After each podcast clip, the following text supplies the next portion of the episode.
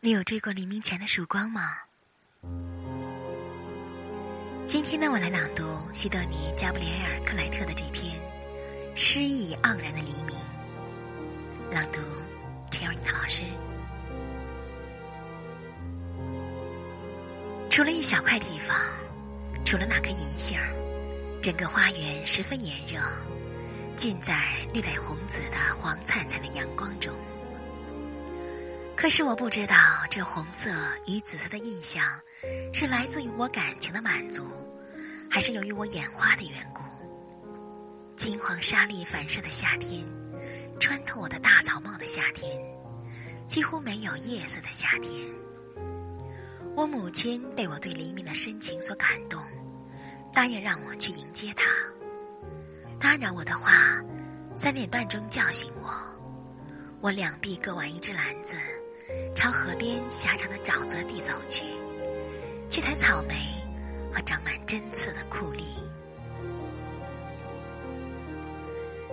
此刻，所有事物仍然在朦朦胧胧的、湿润的、隐约的蓝色沙粒的小路行走，负载着自重的烟霞，首先浸润我的双腿，然后我的嘴唇，我的耳。和全身最敏感的鼻孔，就在这条路上，就在此时，我意识到自己的价值，意识到一种无法言说的幸福，意识到我和清晨的风、第一只鸟儿以及椭圆形的初升的太阳之间的默契。我母亲叫我一声“金宝贝儿”，然后放我走了。他望着他的作品，他把我当做他的杰作，跑开，并且消失在山坡。我当年也许是英俊的，我母亲的评价和我当时的照片时常不一样。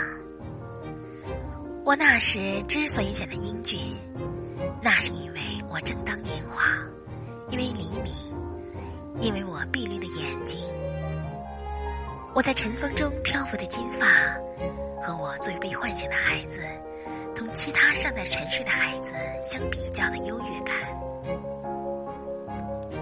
我听到敲第一遍弥撒钟就往回走，但在此之前，我已经吃野果吃饱了，已经像独自出猎的猎犬，在树林中兜了一大圈儿，还品尝了我崇拜的两眼清泉，一股清冽的泉水。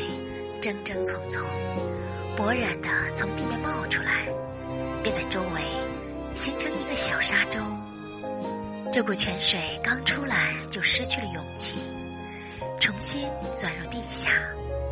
另一股泉水几乎不露踪迹，仿佛蛇一样掠过草地，在草地中央隐秘的迂回。